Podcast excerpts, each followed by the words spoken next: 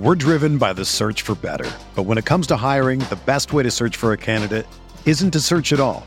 Don't search match with Indeed. Indeed is your matching and hiring platform with over 350 million global monthly visitors, according to Indeed data, and a matching engine that helps you find quality candidates fast. Ditch the busy work. Use Indeed for scheduling, screening, and messaging so you can connect with candidates faster. Leveraging over 140 million qualifications and preferences every day, Indeed's matching engine is constantly learning from your preferences, so the more you use Indeed, the better it gets. Join more than 3.5 million businesses worldwide that use Indeed to hire great talent fast. And listeners of this show will get a $75 sponsored job credit to get your jobs more visibility at Indeed.com slash BlueWire. Just go to Indeed.com slash BlueWire right now and support our show by saying that you heard about Indeed on this podcast. That's Indeed.com slash BlueWire. Terms and conditions apply. Need to hire? You need Indeed. world. We've got winless teams about to record their first victory in mere minutes. We've got some surprise special guests that will be joining us. And we also have legal rulings of punishments, sanctions. Who doesn't want to hear about that on a hump night in December?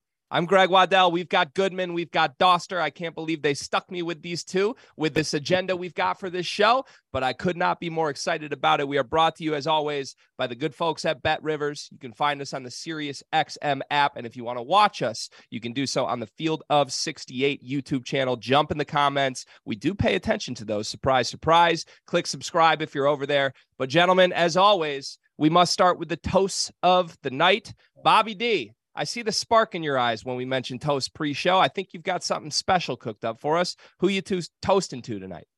So, um, I spend a lot of my day on Twitter and on on social media, right?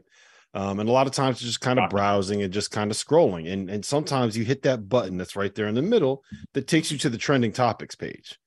And do you know it was trending all day today? No, what?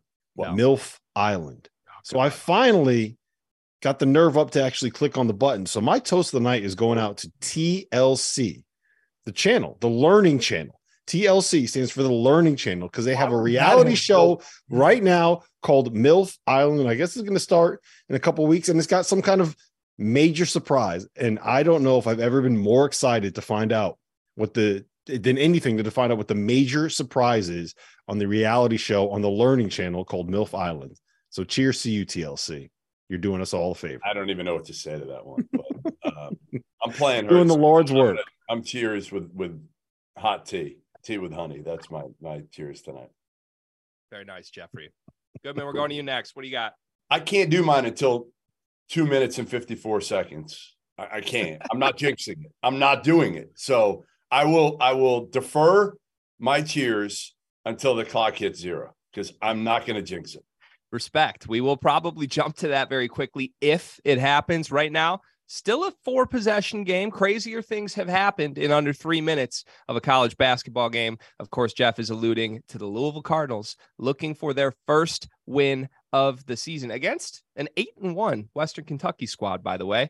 Uh, all right. I, I will do my toast real quick and then hopefully we'll get closer to that miracle moment.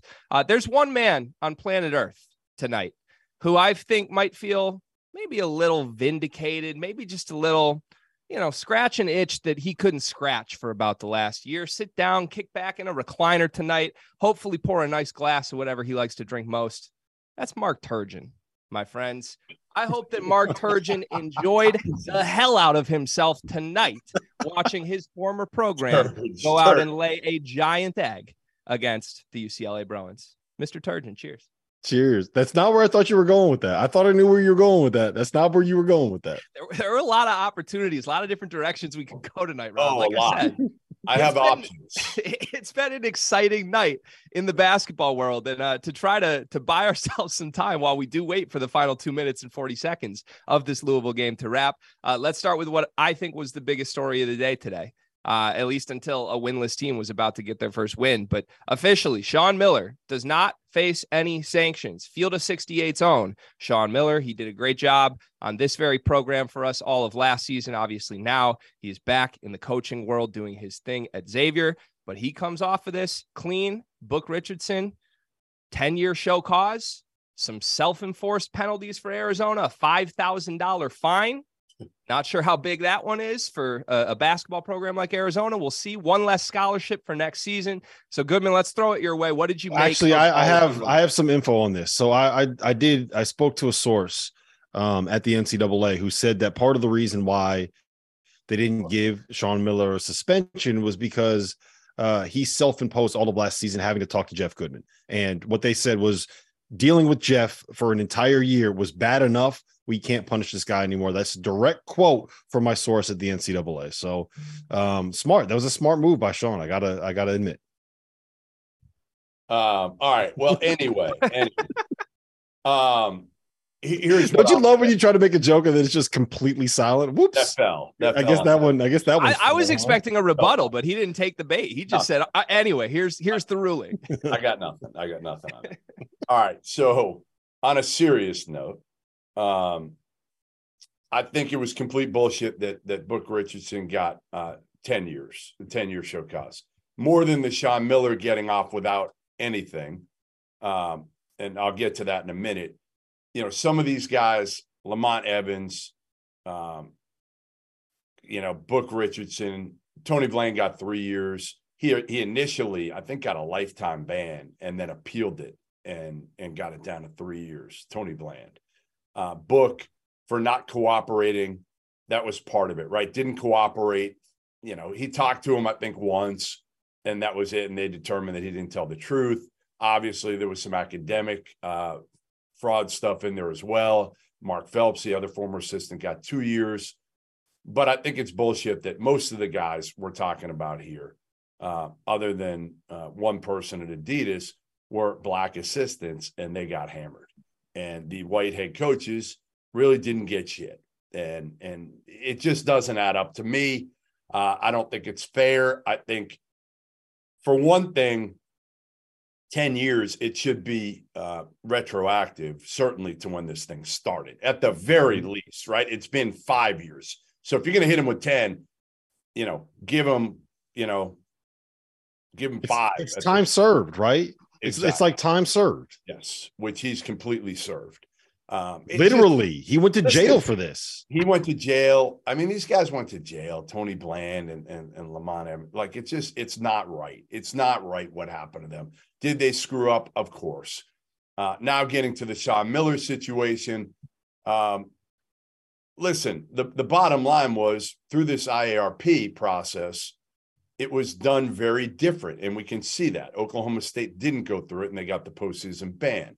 Uh, these other schools went through the IARP, which is going to be gone after the Kansas and, and, LSU situations, which I can't understand why it's going to be gone because it's actually been, I, I think, better in a sense that at least they're using facts, at least they're using evidence. Where prior to this, it Can was you explain just real quick? Explain what the the difference in the system is for people that don't know.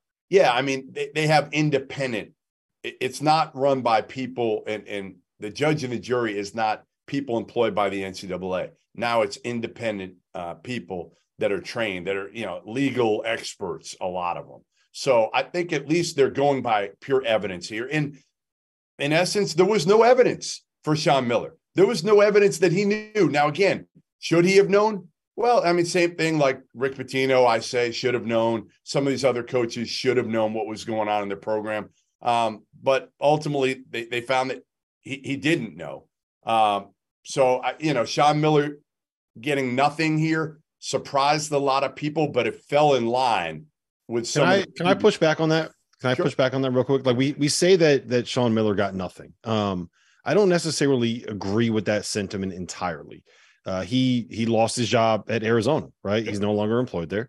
Um, a job that he really really liked. Uh, he had his team that was good enough to play an NCAA tournament banned from the NCAA tournament. Um, they didn't go there. That was an effectively um, the like the same thing that Oklahoma State got uh, last year, right? Um, so it's not like he didn't get anything. The issue is once he went past his punishment, he was able to get back in. Now the problem is with Book Richardson, he's effectively done. Like his career as a basketball coach is over. 16 years is what it's going to be between when this stuff actually happened, when it first broke, and when he's actually going to be able to get back and be an NCAA head uh, coach at any point. Right. 16 years, which is the, yeah. fucking crazy for a guy that is simply operating within the the system that is college basketball at the time. That's all he was doing. He wasn't doing anything all that different from what every assistant coach and what every head coach had going on in programs at that level. I don't want to say every, but for the majority of them, there's stuff like this happening, right? And the idea that, that you, you, the guy's career in this business is over. He that he is now a felon, right? He did did time in federal prison for this. It's just what is the FBI doing wasting their time on this? I make this point over and over again. The entire reason that this investigation started, the entire reason that this happened is a guy named Marty Blazer, who was an actual right, white collar criminal who embezzled $2.35 million from his clients to go make a movie with Mischa Barton, Devon Sawa, and Michael Clarke Duncan that is like the lowest rated movie in the history that? of Rotten Tomatoes. Remember how do you remember who the Because it's fucking insane. Like he got caught doing that by the SEC, the real SEC, not the Southeastern Conference, the Security and Exchange Commission. And what he said was, I can give you college basketball. So he basically was the guy that set up all of these situations, got Christian Dawkins involved, got funneled the money to him, was able to make sure that he go out and make all these connections that got the FBI on them. He created this entire mess, right? He was the criminal. These guys were operating in the college basketball ecosystem that was what it was in 2017 and 2016. Most of that stuff is legal now. Most of that stuff is not going to be an issue. I'm old enough to remember when Kansas had a bunch of guys investigated because of Adidas relationships with players. Now look at what they're doing. Adidas just signed Grady Dick to an endorsement deal. Those yeah. guys went to prison for this. What are we doing? It's yeah. You're not wrong. I don't need to go on this rant again. I don't need to get fired no, up. You're, you're not wrong. The people at home. Woosah the people at home love anytime they hear a Mischa Barton reference from Rob Dauster. I'll tell you that. It happens about once a year. It's impressive stuff. Uh, final question on this, and then we'll move because there's 23.8 seconds until we can officially hear Goodman's toast here. Yeah. Uh, but do, do you think that this sets any sort of precedent for future situations that are similar going forward? Did we learn anything new from this ruling today that could apply to other schools, Jeff? I think Kansas will be different. What we've learned is they're not going to hit schools with postseason bans anymore. They're not going to penalize the kids. That's the biggest thing that has mm-hmm. changed here uh, over the last couple months. And, good thing. You know, again, you know, and, and I want to go back to this. I, I do want to go back to this because I was at ESPN when this whole thing broke with Sean Miller. And I'll still say it publicly, and maybe I shouldn't, but I do, that I think ESPN got it wrong. They got it wrong with the story with Sean Miller. If they had gotten it right, think about this, guys. Sean Miller has been investigated by Arizona internally, an investigation, by the feds, by the NCAA, and by the IARP. He's been part of four different investigations, and nothing has turned up on him directly. Now, again, like, do coaches do things through agents? And of course, that's how it's worked for years, right? But ultimately, and and yes, Louisville does win their first game of the year. And here it is. Kenny Payne, my toast. You deserve it, big man. Oh, baby. You deserve it. Louisville's so back, boys. I'm so glad back. Kenny Payne is a great human being. Uh, he, he's honestly gotten crushed to whereas Louisville fans, a segment of them are ready to fire him today or yesterday. Maybe today they'll give him another game. Uh, but you know, which I think is bullshit. I do think it's bullshit. He's done he's done a poor job so far, no question about it. In the portal, coaching, all of it so far. But to fire the guy now or after one season to me is unfair. You have to give him one more year in the portal to see if he can flip this thing. Yeah, because here's here's the easy way to kind of protect yourself there if you're Louisville, right? One, uh, the talent there wasn't up to the expectation that you normally had would have for a school like Louisville.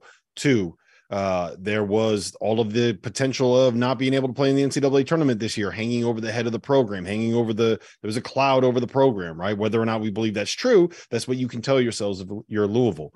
Three, he was brought in to to create that connection between uh, the older generation of Louisville players and the current generation of Louisville players. Like the to all those teams that won the title in what was it 1980, 1986. You know, bring that Louisville family back together. You're not going to do that by firing the dude after one year. So give him time. Yeah. Let him have a chance. And if he's not the right guy, we'll find out in, in year two. And after two years, if you're still having struggles like this, then you know you could probably cut ties. Yeah. But uh, but I do think that um I do think that giving him a chance to go into the portal and say, hey, look, we're Louisville, we got NIL, we got Adidas money. Uh, you're gonna have a chance to play in the ACC. If we're good, the Yum Center will have 24,000 people that are screaming in it. So come give it a chance. And I, we, I just my my my biggest takeaway is that I don't think it's possible to know what he is as a basketball coach when you only have basically one guard on the roster. Yeah, Like, I got- agree. yeah, no, I, he's got I- one guard and a couple four star prospects that aren't good enough to kind of play a league guard or be a creator. So it, it just I mean, positionally, you're right, but I, I, guys, what are we doing here? This team started 0 and 9. Like, let me push back on this. Are, are we saying this team's good enough to make the NCAA tournament? hell No, I don't think anybody needs to expect that. But they shouldn't be 0 and 9 when they started the year at home against Bellarmine, Wright State, and Appalachian State. Oh, you're Like, right. There, there are levels they to shouldn't. misery. Villanova shouldn't be five and five, right? Creighton probably But shouldn't who be six and cares, five. guys? Who gives a shit whether they're gonna be three and in 27 or 14 and 16 at the end of the day? It doesn't Mm-hmm. matter. Either you suck, like, yes, there are varying degrees of sucking, right? They're gonna suck at the highest level this year. We know that. But ultimately, it doesn't matter. Next year is going to be, you got to give him one more year. And if he and if he ends up going to the NCAA tournament next year, people are going to be talking about it like the greatest turnaround ever. Maybe I- Kenny Payne knows I- more I- than we know. I, I have spin zone for you, right? If you're going to be bad, Suck. might as well be historically bad, yeah, right? You, you might as well set a record so that when you come back next year, people are like, dude, he took a team that won two games. They just won 18 games. They made the NIT. Look at that improvement. Boom. There you go. Thinking about it. Here's another question for you, Greg. You're the guy that, that I normally go to on things like this. Sure. Do you think, after spending some time in the NBA, that it took a while for Kenny Payne to realize that he couldn't tank for Wemby? It's very possible. I've often questioned if college coaches are unaware that tanking is not a thing in college basketball. If there was one guy in the country doing it, it was Kenny Payne, which makes tonight's result a horrendous loss for Louisville's tanking prospects. We'll have to talk to Louisville fans truly to know how they feel about all this. Uh, but, gentlemen, I have to inform you we have a special guest joining the show right this very second. The head coach of the 10 and 0 New Mexico team. Richard Pitino is with us on the field of 68 after dark. Richard, how are you doing tonight? It's great to have you here. Good. I've seen the Minnesota picture in the background, so I got to tilt it. So ah, there's two pictures. All right, I'm doing good. Thank you for having me. Appreciate it. You actually look happy, happy to be here. which, One of the uh, rare wins. One of the rare wins. Well, listen, your boy Kenny Payne just got uh, the first win. I don't know if you saw it, but I just gave. We do our toast of the night, and I waited till the clock hit zero so I could give Kenny Payne my toast of the night because eh, you know it took a little bit longer than we thought. But Kenny Payne, one of the, and you know him, one of the best guys you will meet in this business. Yeah, it's it's really weird the way it's all shifted. Um, it used to be you got a little time. Um, and I understand why people don't want to give you as much time anymore because even look at our situation, we've been able to flip it somewhat with starting four transfers. Um, but every situation's different. Um, you know, it's that place has endured so much. And Kenny's got a long road ahead, but he's an awesome guy. Um, he just needs time, and and people go crazy. You know, they just do. But he'll get it turned around. He just got to get some players. I mean, that's the answer to everything. You know, Richard, you talked about your situation. You guys won 13 games last year. This year, you started out 10 and 0. You have a win at St. Mary's in Moraga mixed in there, so it's not just a bunch of cupcakes. Um, did you expect this? Did you see this kind of start coming? Because you know, I I did the Mountain West preview for our show, and I didn't necessarily sit here saying, "Yeah, New Mexico, it's the year they have a chance to win the league." I thought we'd be improved. You know, when I when I took the job, lucky to get Jamal Mashburn Jr. to come with me. Um, Jaelen House was another one who had hadn't played a lot at Arizona State, but we thought was a high major talent. Um, we were not a complete team last year at all. but it was to go through last year, we were able to say, okay, this is what we need. The beauty of the portal is if you have clear needs, you can sell it to those players. And we were able to say, okay, we got Jaelen House, we got Jamal Mashburn. That's a great backcourt. We've got Javonte Johnson, who's a really good, you know, three man. We just need to add a four and a five with some really good pieces around it. So we were able to add those guys. I felt over the summer like, all right, we, we could be good. You just never really know until the games happen uh, because these, you know, once the lights go on, it's totally different. Uh, getting, we went at SMU, and I know SMU Rob's rebuilding, but we played great. And I kind of was watching like, whoa, we, we could be pretty good. And then going at St. Mary's and, and getting that one, they hadn't lost there in a long time, uh, was terrific. And then we were fortunate we had to reschedule because of all the New Mexico State stuff. We had to play San Fran, and I was really concerned with all the elements that coaches are concerned with one day prep, late game. Um, but we were able to pull it off. So, uh, you know, how good we can be will be can we stay injury free and all those things. But I like I like the direction where we're headed for sure. Is the pit rocking again? It's pretty good. I mean, last year everybody had masks on. There was a mask mandate. There was a vaccine mandate. So you just couldn't really tell, like, is it back? Is it not?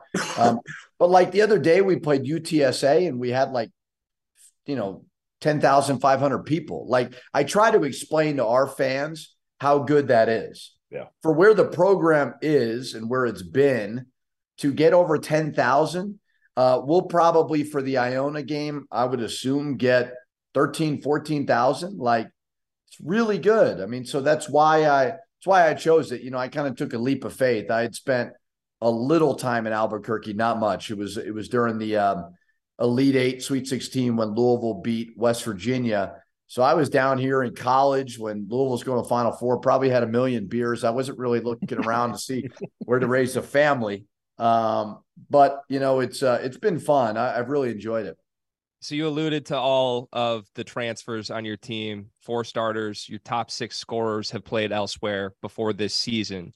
What's made you so successful in going and one identifying those guys, but two, a lot of them have been high major guys before. How have you convinced them to come buy into what you're building at New Mexico? Well, I think the beauty of our place I can tell a story and it's true. Um, I was at FIU, which is a hard, hard, hard job, hard job. And I get offered a Big Ten job at the age of 30. I don't think Minnesota is a bad job. So I'm not going to sit here and say that. But relative to its conference, it's a bottom tier in the Big Ten. And what I tell everybody is this. And that's not to say I didn't do things wrong at Minnesota. So I don't want Minnesota fans to get mad at me. But go to a place where you can be a top 10 player in your league.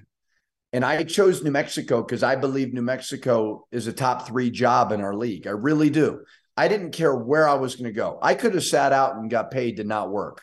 I'm like one of the rare coaches that didn't do that. Um, but I just thought if I sat out a year, I would take New Mexico after a year sit down. My point to every player that comes here is hey, you may have gone to Arizona State, you may have gone to Minnesota if you're MASH, you went to UMKC or Wichita State. Like your last stop has to be a place where you are a top 10, top 15 player in that league. And that way it can help your next step of playing professionally. What I like about New Mexico is besides my paycheck, you really don't know it's not a high major conference. We have great fan support. The town loves the Lobos. Um, they really want to win. And so you get that high major feel with not maybe the elite, elite level conference. So if you're a player like Jamal Mashburn, you can go from being a good player, but now he's a terrific player. So I think the story resonates with um, the recruits because I did the same thing they're doing. I I didn't care where I was going next. I wanted to be at a place that I felt like was one of the best jobs in the conference you know, getting uh, paid not to work sounds good. Uh, Dauster does that all the time. Oh man, yeah. You know what? I mean, it was a really weird process because it happened really fast. Um, and I was trying to figure out the numbers, and I'm sitting there going, and I remember probably the last week or two of the season, I'm like, all right, I know I'm getting fired. Like nobody really told me I was getting fired, but I felt it.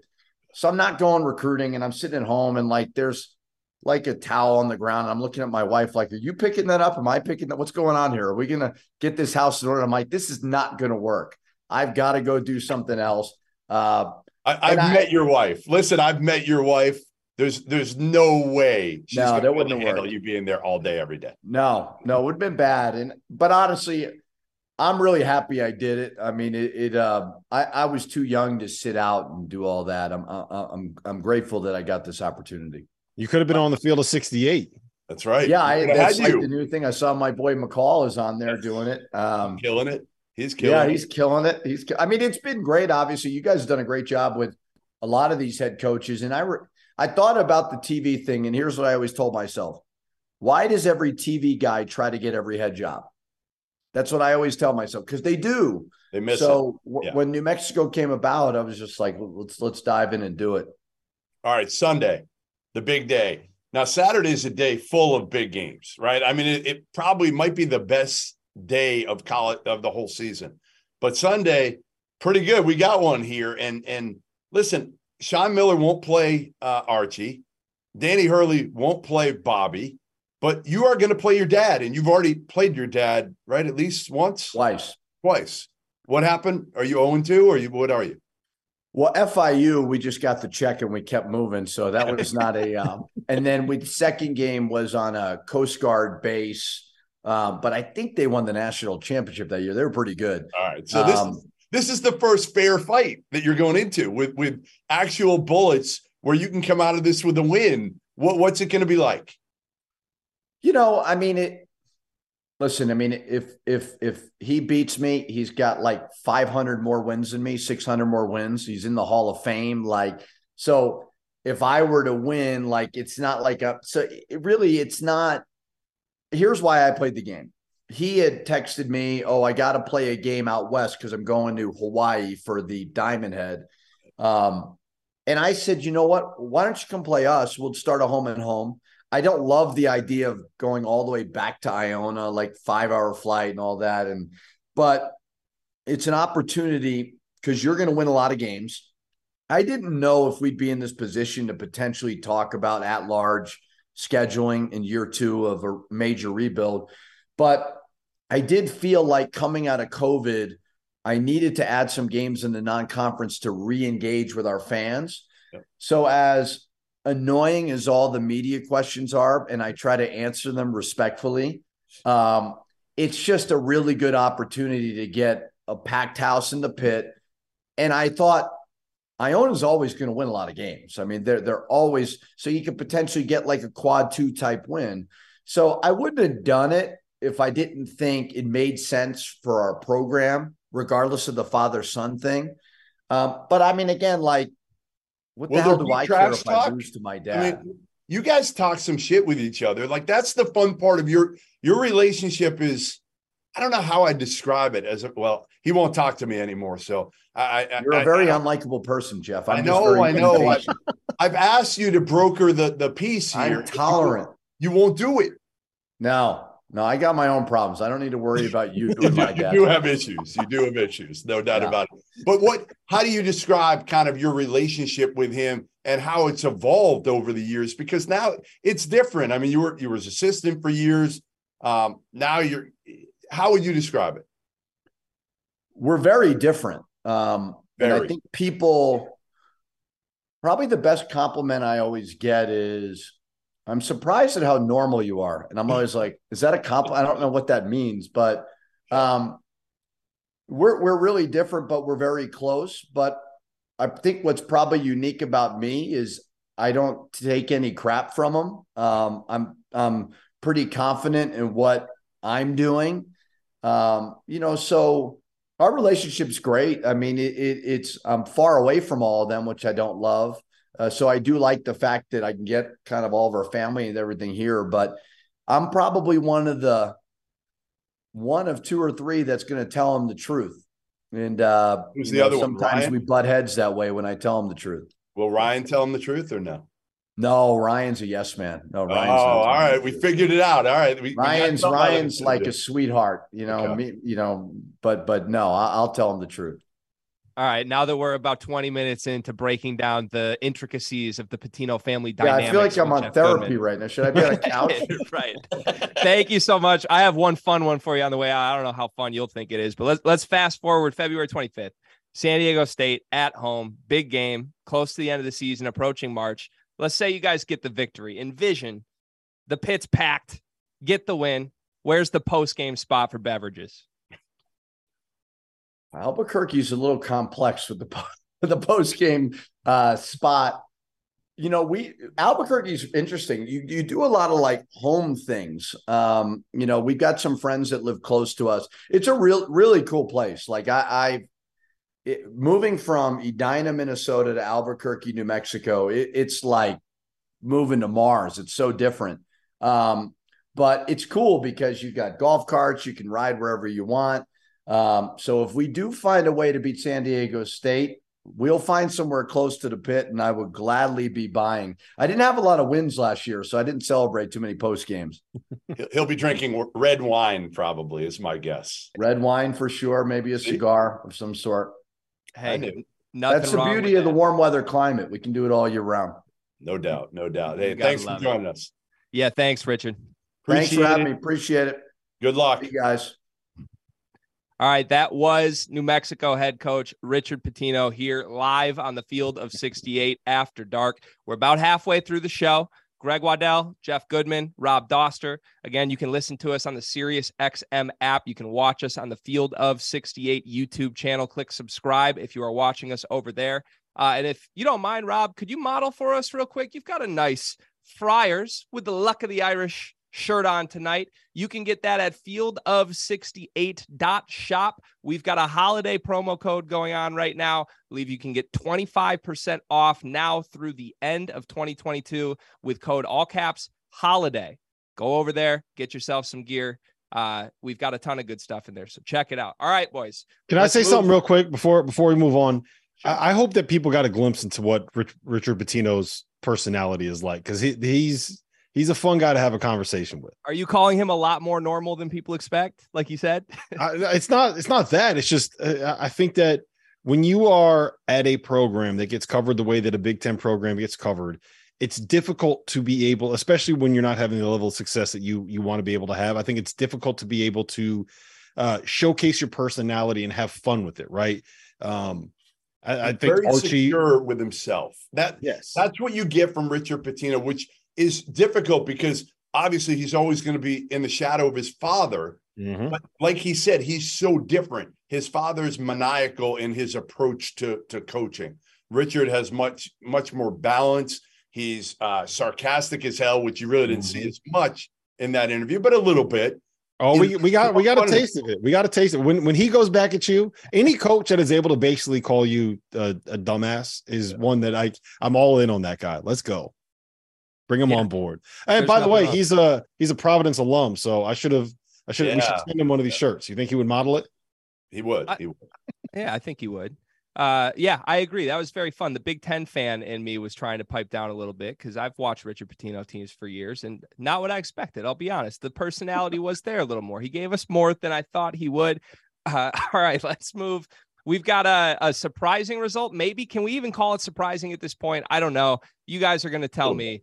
UCLA destroys Maryland. I mean, that's what happened tonight. In simple terms, I don't even know what the final score ended up being. I'll look it up before I talk next. But this game was over from five minutes into this game. They went on, uh, I believe, like a 15 point run to start, and then another 13 point run immediately. And I wish I could say this, guys, but this ain't the first time the Kevin Willard teams have had a very, very promising start to a season, Well, followed by loss fair. after loss after yeah, loss. but that's quickly. not fair. That's not fair. This is a new program, a new team. You can't blame. Now, I know we gave them a lot of credit for their start, right? Obviously, beating St. Louis, Miami out of the gates, and they beat Illinois. We're giving them a ton of credit. I think we all knew they weren't that good. We knew that they were going to come down to earth. Now, did we know they'd get blown out at home uh, to UCLA? Maybe not to this degree, but you know those holdovers. He had to change the culture, right? And and Hakim Hart and Donta Scott played so well out of the gates. They've come down to earth a little bit, and now there's so much pressure on Jahmir uh, Young to have to do everything for them right now. So I, I think there's somewhere in between certainly what they were tonight and what they were at the beginning of the year. I think if Kevin Willard can get this team to the NCAA tournament, it's a hell of a year. Yeah, and that's probably what they are, right? Like I, I understand why they climbed as high as they did in the rankings, but I think they're much closer to the team uh, that struggled against Tennessee um, to this team than they are to uh, being a top. What, what they cap out at like 13th in the country, something like that. So it's not surprising. It's surprising to see them get 30 pieced at home by UCLA. Like in, in in that building, in that environment, SVP is sitting courtside. You know, you have the uh you, you have the tifos coming down in the student section at one end. Like it's surprising to see him get worked that bad in that building. But I also think at some point, like they kind of got figured out a little bit, right? That people kind of realized what they were doing.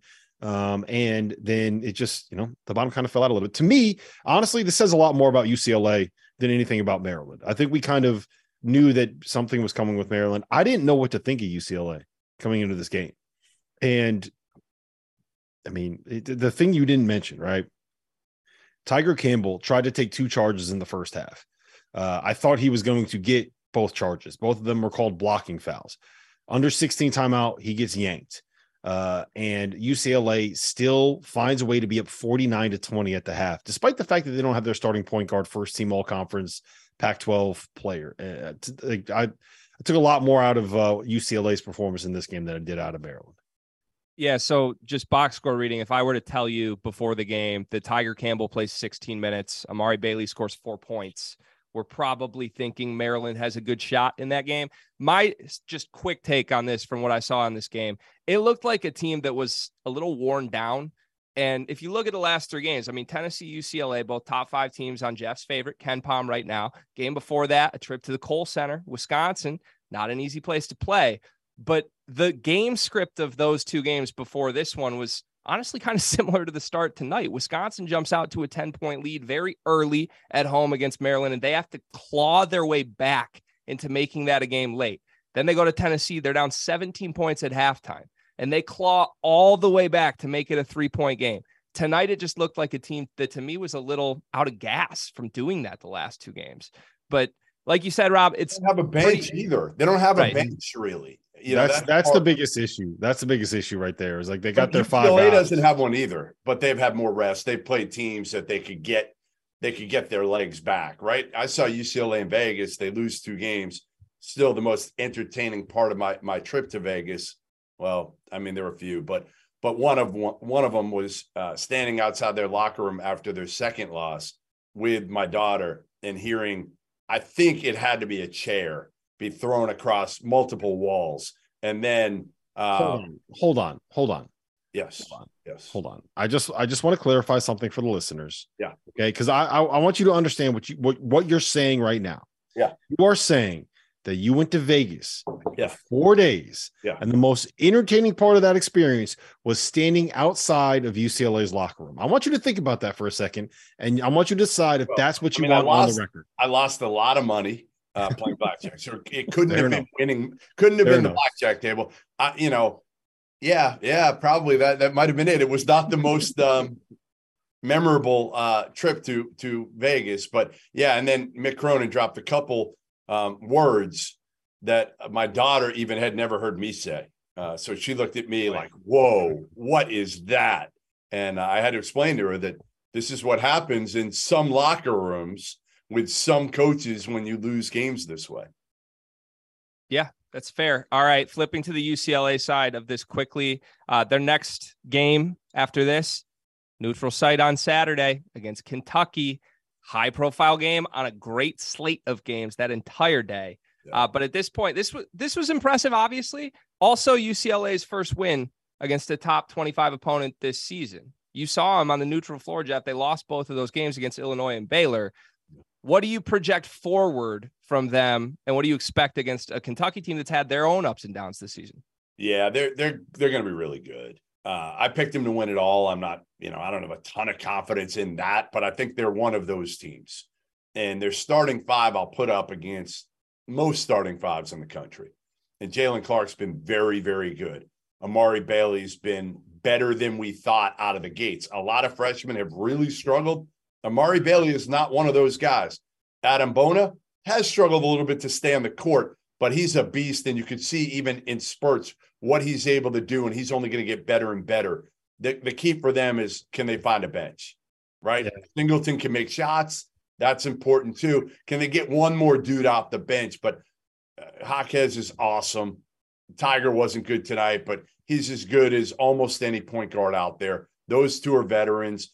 I like UCLA. I think it's going to be a hell of a game against Kentucky, who still hasn't beaten anybody of note yet. I know we'll say Michigan and Hunter Dickinson will be offended by that, but Michigan still, to me, is a fringe tournament team right now. Yeah, they are. Um, I the only disagreement I have with what you just said there, I, I agree with almost everything. The only disagreement I have is that I think the key to UCLA being a team that is actually good enough, as you put it, to win a national title is Amari Bailey. Yes, I know he's averaging double figures. I know that people are that are box score watching are saying, "Oh, look how good he is." Well, they've played three high major opponents, right? He has in those three games 10 total points and is four for 17 from the floor and one for four from three. He has mm-hmm. not been good against real competition. And if UCLA is going to be as good as you want them to be, he has to be that good against real competition. And frankly, I think that he probably can get there. Right. If you're able to put up 19 points against some of these uh these mid-major programs, you'll probably be able to figure it out to to be able to, you know, at least be a, a 10 to 12 point per game guy in the Pac-12. But that's what they need out of him. I, I think when they kind of hit their ceiling, they basically have one guy that can initiate everything in Tiger Campbell. Um, as good as Jaime Jaquez is, and as much as I love that dude as a player, like he's really just a complementary piece that happens to be a really, really good complementary piece, right? Dude, I think they need a second. Really? Yeah, like he he's not he's not come on that Greg Greg back me up on that one. Come it's, on. But it's the same thing. It's the same thing as, as Oscar Tshiebwe. I, I, I would call Oscar Tshiebwe a complementary piece. Oh, he's not your go-to though. guy. He's that's not different.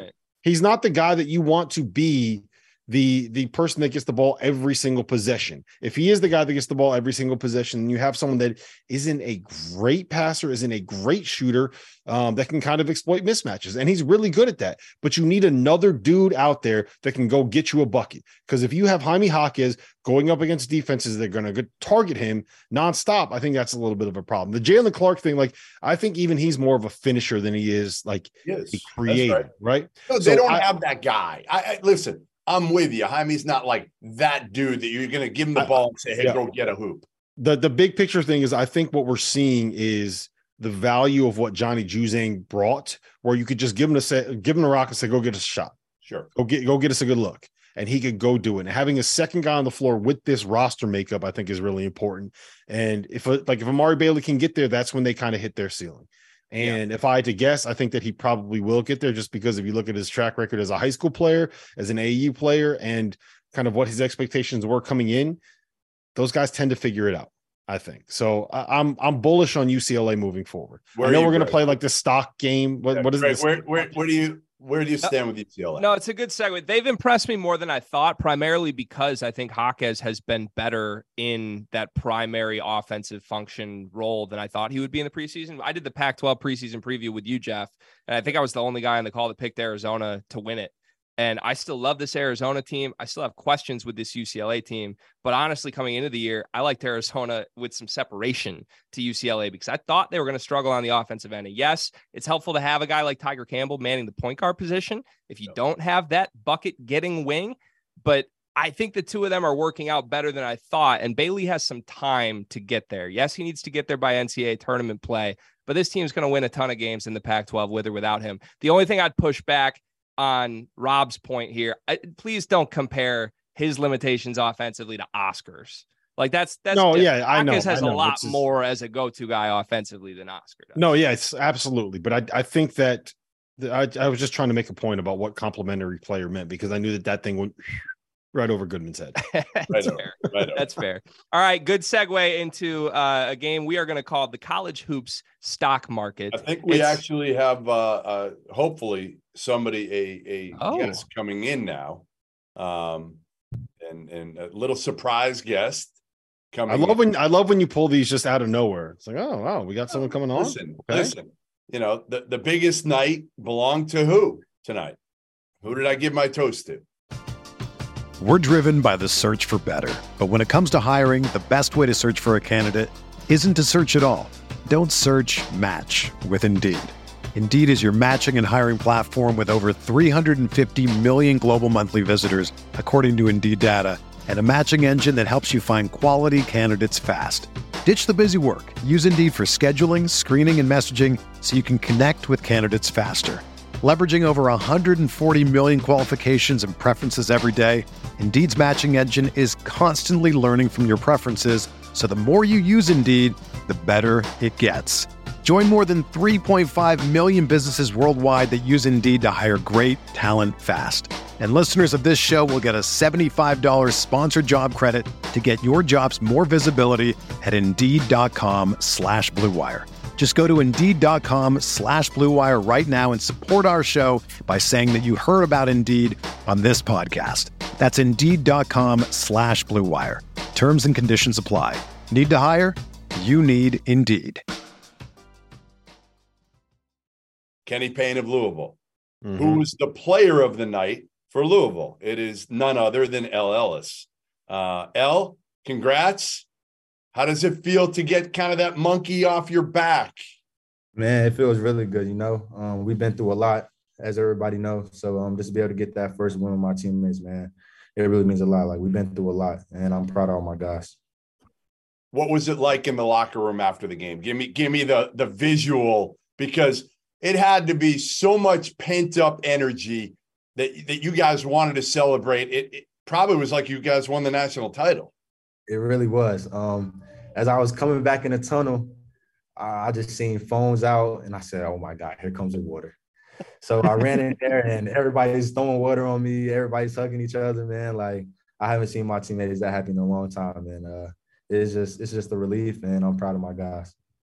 El, you guys last three games, 54 points, 53 points, 53 points. Tonight you put up 94 on a good Western Kentucky team. What what clicked offensively? I mean, you had 30 and 10. What did you just feel good coming out of the gates? Was it what you have for a pregame meal? Are you going to change your socks for your next game? Like what what happened? How did you guys get it going? Uh man, uh, it's crazy. I sent my teammates a text the other day, and I was like, "Man, we really can turn this thing around. Like, I believe in you guys, um, and you guys are really good players. Um, we've been through a lot, and I told them like it's just gonna take one game, and I like this was that game. Um, I felt it for a long time. Uh, I couldn't sleep at night because I just I've been waiting to play like so bad. Like, I want to get this monkey off our back. Um, I wanted to be able to show people like how good of a team we are. Like, even though even though like we lost our first nine games, like we've been through so much, like, and we really deserve to win. El, uh, Rob mentioned the stats quickly, but I want to say them loud enough for our listeners in case they didn't hear them clear enough. 30 points, 10 assists tonight, four rebounds. I am the person who makes the Field of 68 graphic daily on who the player of the night was. My friend, congratulations. For the first time, we're crowning you live on the show. You had the best night of anyone in college basketball tonight. But uh, looking at you guys this whole season, you've had to come in and attack like this in all your games, and it hasn't necessarily led to a, a winning record by any means or a, a win in the score sheet. But tonight it did. What did you see in tonight's matchup that uh, allowed you to take advantage to such a big night? Um, I knew uh, that if I got in the lane and like I really played off two feet, like I could get my teammates open shots. I know like if I got it in pick and roll, like the big could not stand in front of me.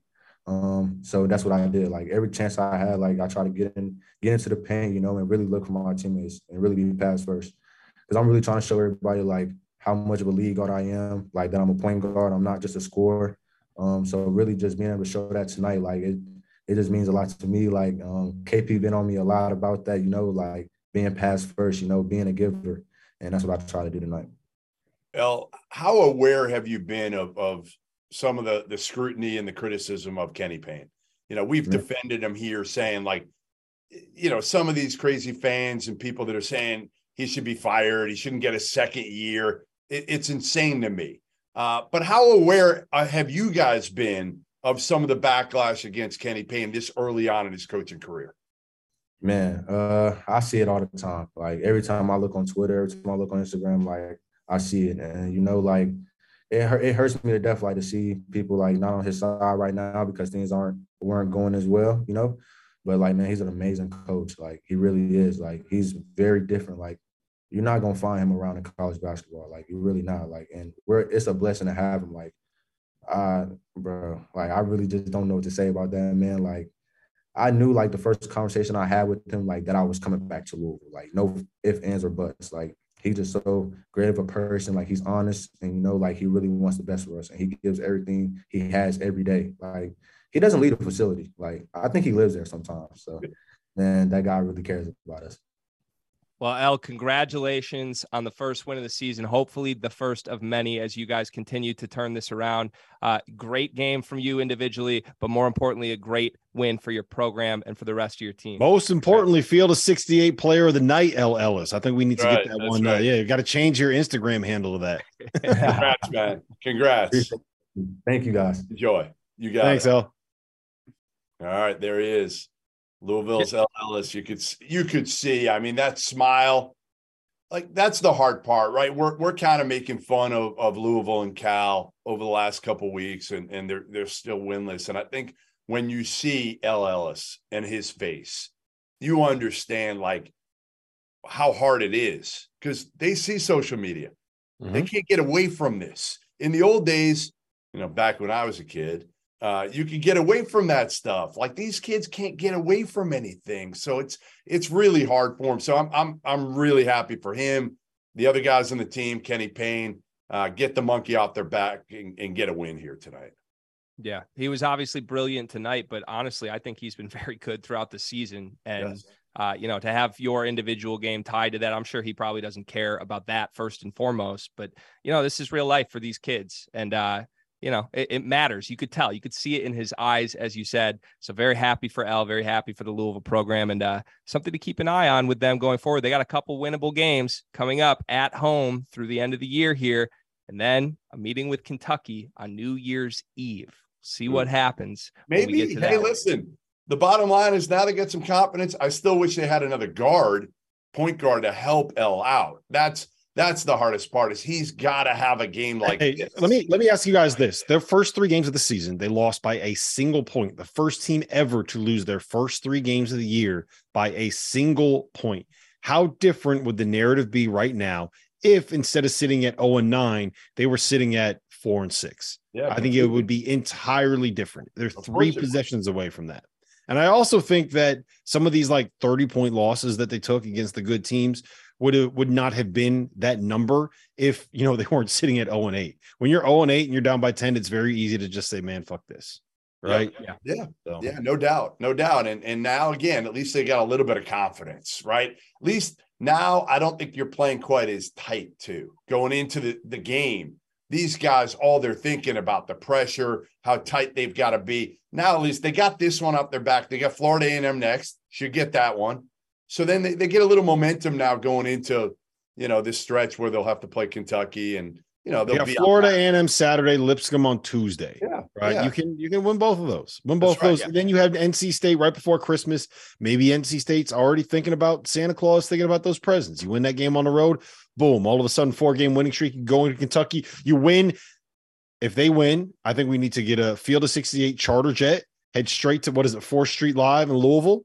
If if if Yeah. Louisville beats Kentucky on New Year's my Eve, oh my god. might be the greatest night of all time in the city of Louisville. We might have to be there. We might have to find a way to get down there. Put your- would be- Rob, put put your money where your mouth is. Let's go. Let's go College- before the game. Hey, college hoops to go. College hoops to I go. wanna I'm there, know, baby. Greg, Greg, as a as a an, an avid gambler, maybe a compulsive gambler, um, what's the line going to be in that game? Oh God. Give me a Uh, 20, 23. It'll be it'll be above 20 for sure. Yeah. Depend I think if they win the next two Maybe and play competitive against NC State, it would not shock me if it got to like 19. Where's the game? Where's is it at Kentucky? Uh it's in Rupp. Rupp. Yeah, Oh, yeah, yeah, probably over twenty then. Probably That's over tough. 20. Yeah. that's tough. We'll see. Uh, all right, we've got just under 10 minutes left, so we're gonna go speed round with my game. I'm gonna Go. force these guys to play games. This is how it works when I host this show. College hoops stock market. I got five teams. We'll go one by one. Keep yourself to around 30 seconds or so, and then we can do a little back and forth if needed. Uh, you're gonna tell me if you're buying this team, like you're all in on them. You believe this team can win a national championship. You're holding this team. You want to wait and see. You're not quite sure. You're selling this team. You don't like where they're at right now. There's something that doesn't feel right, or you are dumping this team, as Rob Dauster so eloquently put it pre-show. F them. You're done. You don't want to hear it again. First team up on the list: the Alabama Crimson Tide. A couple very impressive victories for this team in the last seven days. They were our field of 68 team of the week last week for the impressive comeback win against Houston. Rob, where do you stand? Buy, hold, sell, or dump on the Tide? I am currently going to hold them, considering that they are a top 10 team on the metrics and they are, I believe, number five in the AP poll today, right? I think that's about right. Um, I think that they are, uh, if anything, they're probably a little higher in the polls than than what I would where I would have them. I think that they're firmly like that that two seed line, two seed borderline, three seed kind of a team. Um, but I really like them. I mean, Brandon Miller is an absolute stud. We talked to Nate on Saturday after they won at Houston. They have the uh the sacrifice gene in them, right? They are they are very much bought into the idea of this is going to be cliche as hell, and Goodman's going to hate it. The name on the front of the jersey as opposed to the name on the back of the jersey. And uh, Nate's best team at Alabama in 2021 was that. So um, the only reason I'm holding them is because we uh, we missed the chance to buy low on them before the Houston game. Yeah, I'll I'll I'll go with hold as well. Uh, I, I like their upside. They scare me a little bit because um, I think they're they're they're a kind of feast or famine type team in the NCAA tournament. I could see them winning four straight and going to the Final Four. I could see them losing in the first round and being upset. Um, you know, again, I, I, I like them, and I think Quinerly hopefully will get better and better. And their guards are small. That's the only other thing that kind of worries me against Memphis you're not exposed because their guards are so small. But when you go Quinerly and Sears, those are two tiny guards to have uh, out there. You know, luckily they got some length on the front line to to kind of take uh, make up for that. But I'll go hold. Yeah, you you hit on the exact reason I'm going to sell this team, and you guys are going to get an econ lesson right now because, gentlemen, you buy low, you sell high. Yes. There will never be a moment this season that Alabama stock is as high as it is right this very second. They're playing Gonzaga this Saturday. I'm going to tell you something, boys. They're going to lose that game. And then we're going to have to play this game in a couple weeks, and we're going to feel a lot different about. They won it Alabama last year. Team. Remember, they won it last year up in. It wasn't Spoke. I don't think was it Spokane. It was up there somewhere. It might have been it was outside. The, it was the, the same place that that Gonzaga, uh, the Kentucky played Gonzaga, whatever right, that. So it was in Spokane Arena or whatever that that other place is. But that was their big win last year, and and and then you know after that they kind of uh, weren't as good. So I, they also yeah. beat they also beat Houston at home. But Greg, that is that is a wild take so that that's that's that's that's aggressive. I don't know if I can get. I don't, I don't think I, it, I, I, really don't think it is that wild, and we're not going to waste the entire rest of the show on Alabama. But uh, look, to me, they're playing in Alabama. You're saying that against. All right, go ahead. It's go Ahead. It's not like it's, they're playing friggin' like Alabama State. I mean, come on. No, I, you're right. I understand that. This is not a true home game for Alabama, though. This is a revenge spot, as you mentioned. I like revenge spots. And most importantly, yeah. variance. That's the word when it comes to Alabama. With their style of play, with how many threes they shoot, they are more susceptible to streaky performances, both good and bad. We love spots. The biggest thing is like when you spots. can when you can find a, a, way where you can say this is a revenge spot this is a trap spot this is this is a bounce back spot you know, that's this is you love spots. This is a letdown spot. You love your spots. My favorite dog has always been a Dalmatian Dauster. That's how much I love spots. and by the way, uh, just to be very clear, if Memphis shoots 25% from the three point line last game, Alabama right. loses by three. In the Houston game, if the Cougars don't miss 10 of 22 free throws, that's a different game. At some point, this quote unquote luck is going to catch up to this Alabama team, and I will be on the right side of history. Whoa, whoa, whoa, whoa, The only lucky team in college basketball, right there. That's right. That's right. Don't be disrespectful. Anybody else? Sorry. Don't Sorry. be disrespectful. Fortunate. Fortunate I will keep. I will word. keep you here until twelve thirty. Okay. no, please. Okay, moving on. Houston, Alabama just knocked them off. Buy, hold, sell, or dump. Jeffrey, what do you got? Um. Oh, I'm. I'm. I'm buying Houston. I, and I know, like I'm buying them low right now, so that that your little game here, uh, I'm gonna buy them the lowest they're gonna be maybe all year because they just lost at home. They're not losing another game at home all year. They they're not gonna lose a game in the AAC all year. Um, they're that good. They're that good. And Sasser's banged up right now. He'll get healthy. Uh, Mark's really good. You know, to me, Jarace Walker's only going to get better. He's still a young freshman. They've got all the pieces, and they've got, I, I would say, maybe one of the top five coaches in the game. So I'm I'm all about buying them. So I am at this moment for the next four days. I am selling them, right? Because they're going to go into Charlottesville on Saturday and they're going to lose at Virginia. And after they lose at Virginia, their those stocks, those shares are going to be readily available. I'm going to be able to get everything that I sold at a cut rate price, and I'm going to get my final 14 back. So I'm selling them now specifically because I don't think that they're going into Virginia and beating um, beating those Wahoos. Uh, not with Marcus Sasser. Like he's not 100 percent right now. Like he's not. He's not. He's not 100 percent. So I'm selling them now uh, explicitly so that I can buy them again on Sunday morning when everybody else jumps big off. Word for that's a big Dauster word. Explicit. Ex- explicitly. Can you spell it? Okay. I mean, it's a semi big word. I'm not gonna when lie. when this glass was full, when this glass word. was full, I was able to spell it. Not anymore. Goodness gracious! I'm gonna give you the third different answer that we've got from three different people on Houston. I'm holding for right now. I want to see them beat somebody. That's all I want. And you can call St. Mary somebody. That was one of the ugliest games I've seen this entire season. At Virginia would qualify as somebody for me. If they don't win that It'd be one, ugly too. If they don't win that one, I don't know when they're going to beat somebody for me again this season, and I don't know how good they are. Let's move to Indiana. Talia Goodman's own Hoosiers. Jeff, we have to go to you first. Buy, hold, sell, or dump the Hoosiers. Holy shit! I forgot. I forgot you were going to ask me about Indiana here. I needed a few more alcoholic beverages before this one. I'll, I'll, go first. I'm selling them. Yeah, I'm, I'm, I, am selling them. Um, I am. I, I, am too right now. I, let, let me jump in. I'm with you only because, I mean, I, I'm I'm going to this game Saturday in Kansas, and uh, I don't think they're winning that game. They're coming off the Arizona game, so I'm with you, Rob. I'm selling them right now, and I'll I'll buy them low uh, at some point during the Big Ten slate when they go through another stretch, which they will, because the Big Ten, while it's not overpowering, uh, is still pretty good. I'll, I'll I'll look for the right time to buy them low. Yeah, I'm I'm I'm selling them just because I think uh that we we got a little bit carried away after the win over North Carolina and the win over Xavier, right? Um, I think that this is a good team. And by good, I mean they're like a top 25 team going to compete at the top of the Big Ten. Probably not for a title because I think that that's going to end up being Purdue's to lose. Um, I think that they're a good team. They are not a Big Ten uh, champion. I don't. I think they're not a top ten to fifteen kind of a team. They're good. They can win a game in the tournament. Matchups are right. They can get to a Sweet Sixteen. But I'm selling them. Other than that, if they don't get ran out of the building at Kansas this Saturday, I'll feel comfortable agreeing that they're a good team.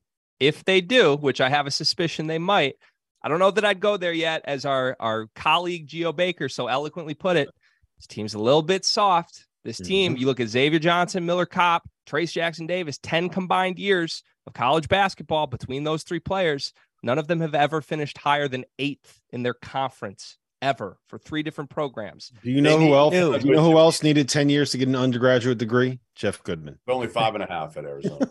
this is not wrong. All right. I uh, I promised producer Trevor we get out of here right at midnight, but we're already one minute over. So one sentence. We're gonna fire through these final two, boys. Creighton buy, hold, sell, or dump. Give me the answer and one sentence why. Rob, what do you got? I'm buying now. I am buying because there is no possible way that they can be worse than this. They've also been missing Ryan Kalkbrenner the last two games, and I think he is so important to what they are defensively. They're not good enough on the offensive end. Uh, they're they're just not the the the guys that we expected to become shot makers have not become shot makers. They rely on their defense. They're not a good defensive team, but they don't have one of the best defensive centers in college basketball. So I will buy them understanding that Ryan Kalkbrenner is going to be back at some point, and there's no way that that team with all that talent and that coach is this bad. Yeah, I'm going to buy as much Creighton stock as I could buy right now. Period. Uh, because you'll never get it lower. You'll never get it lower.